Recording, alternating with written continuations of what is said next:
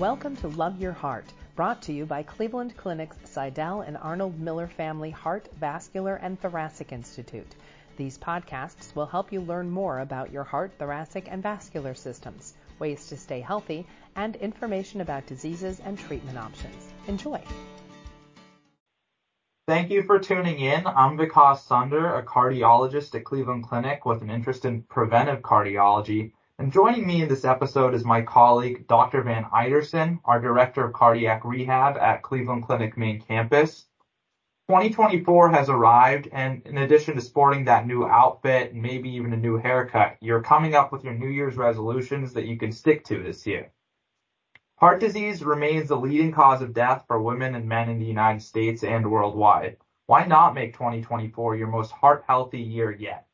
This may be the year you can be proactive and adopt an evidence supported heart healthy dietary pattern as well as an exercise regimen. Those topics will take center stage in this episode.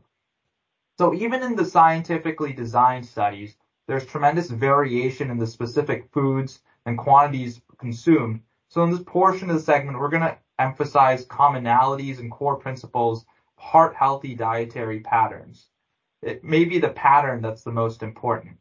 We also have to acknowledge that food insecurity and food access concerns exist in our world today with the high cost of groceries. So we'll do our best to focus on principles and offer some suggestions, some of which may even save you some money. In preventive cardiology, in our practice at Cleveland Clinic, we like to talk about a Mediterranean dietary pattern based on food patterns typical of Crete, Greece, and southern Italy in the early 1960s. Meta-analysis have shown that Mediterranean pattern diets can help reduce cardiovascular risk factors, including diabetes, high cholesterol, high blood pressure, and obesity. So one study took patients hospitalized with their first heart attack and put these patients on a Mediterranean pattern diet. And at 44 months, it showed a 65% reduction in cardiac death and heart attack. So core components of this Mediterranean pattern diet include a high amount of unsaturated fat, like olive oil as the primary fat source as compared to saturated fat like butter, and a high intake of plant-based foods and including an abundance of fresh fruit and vegetables. You want to include whole grain foods and complex carbohydrates with high dietary fiber.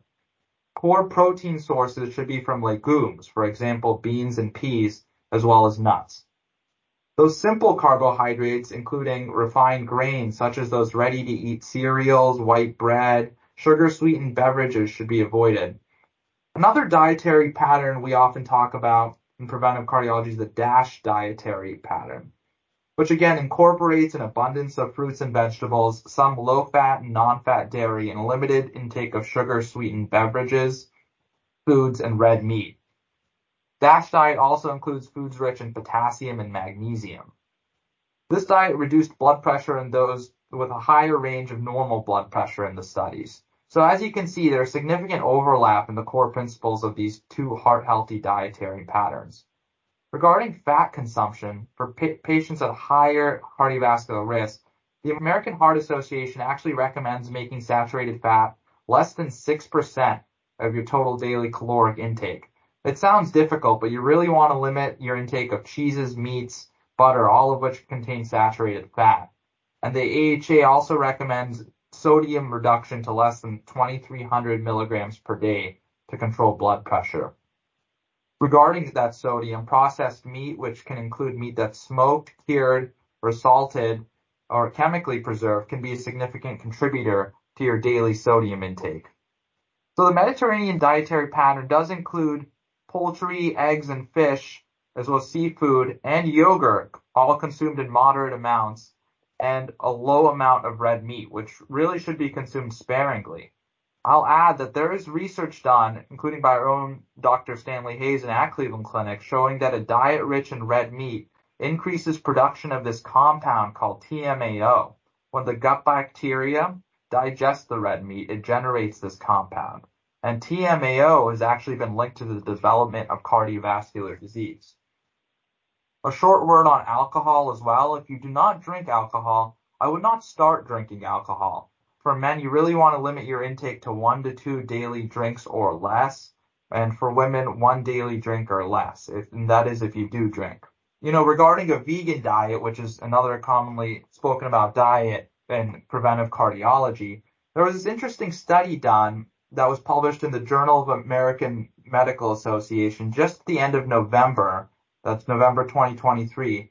And they randomized 22 pairs of identical twins to either a vegan diet or an omnivorous diet, which included meat. After eight weeks, those 22 participants who were randomized to the vegan diet experienced significant decreases in their LDL or the bad cholesterol levels, decreases in body weight, as well as decreases in fasting insulin levels. So whenever we consume protein, we have to consider and be mindful of the vehicle which is being delivered to our bodies in. Animal-based protein and even some of those vegan substitutes come in a vehicle containing varying amounts of saturated fat and other sources of added calories, which impact cardiometabolic health. So plant-based sources in their unprocessed form, that is nuts, seeds, and legumes, should really be a mainstay for your protein intake. So when we think about weight management for heart health, our dietary pattern is important in determining our daily calorie consumption, but we have to be proactive about energy expenditure as well and take the time to develop exercise goals. So again, joining me today is Dr. Van Iterson, our Director of Cardiac Rehab here at Cleveland Clinic. Dr. Van Iterson, how should we approach developing exercise goals for the new year? Uh, first off, uh, thank you, Dr. Sunder, for sharing your in-depth expert views on what we should be keying on when it comes to pragmatically preparing for success and putting into action our heart healthy diet nutrition plan for 2024. Thanks for asking me to close the loop on this discussion by having me talk to our listeners about the all important but often frustrating to stick with topic of heart healthy exercise. I always like to highlight at the beginning of the discussion on exercise training with any patient uh, several fundamental core features to stick by and, to make sure that individuals remember as they start to think about what do they want to accomplish with exercise, what do I do with exercise, and where can I get a plan that I can just follow. And so, in no order of particular importance, since uh, the following key points are all interdependent on one another, I like to make sure that I emphasize to patients that I'm a strong advocate for keep it simple because exercise does not need to be complicated to be effective. And that when first starting out, doing more in a fixed period of time doesn't typically translate to better and faster results. And that the body is very slow to adapt to training, and that forcing the issue with exercise, doing it hard and fast, when first beginning typically won't lead to faster results, nor those results that will typically last. Next, I typically like to identify for individuals or ask the individuals to identify for me is why do you want to start exercising?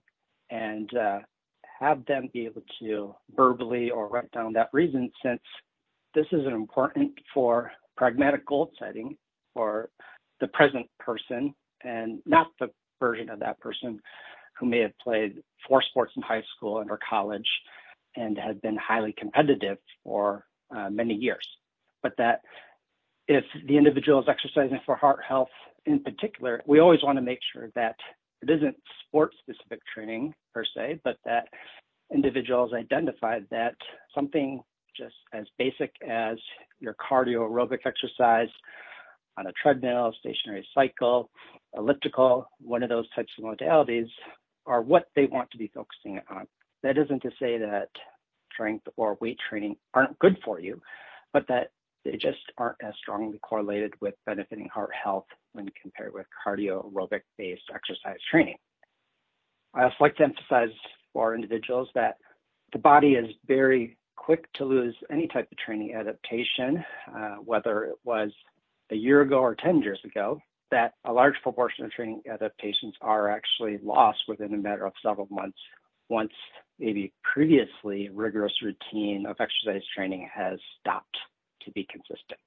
And so when individuals are able to remember their goals and identify the goals, then they also have to take into account their ability to execute in the real world busy life when they're at work, working long hours, always rushing around running errands, that this is always going to be present and that we still have to make uh, space and time for exercise uh, since those other factors aren't going to change.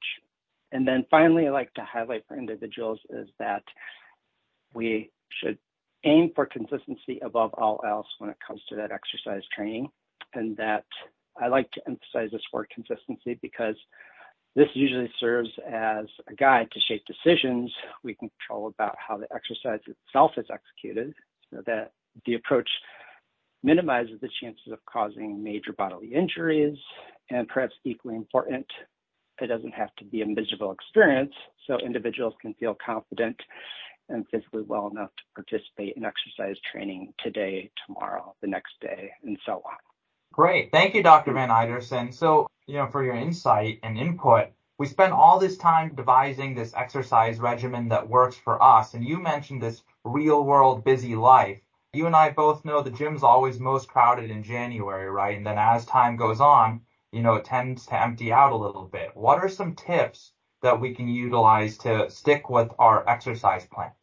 Well, excellent question. I would like to highlight that I think the most important, honestly, is making sure that individuals remember the goal of why you started exercising at this point in time, even having tried this uh, thing called exercise many times in the past.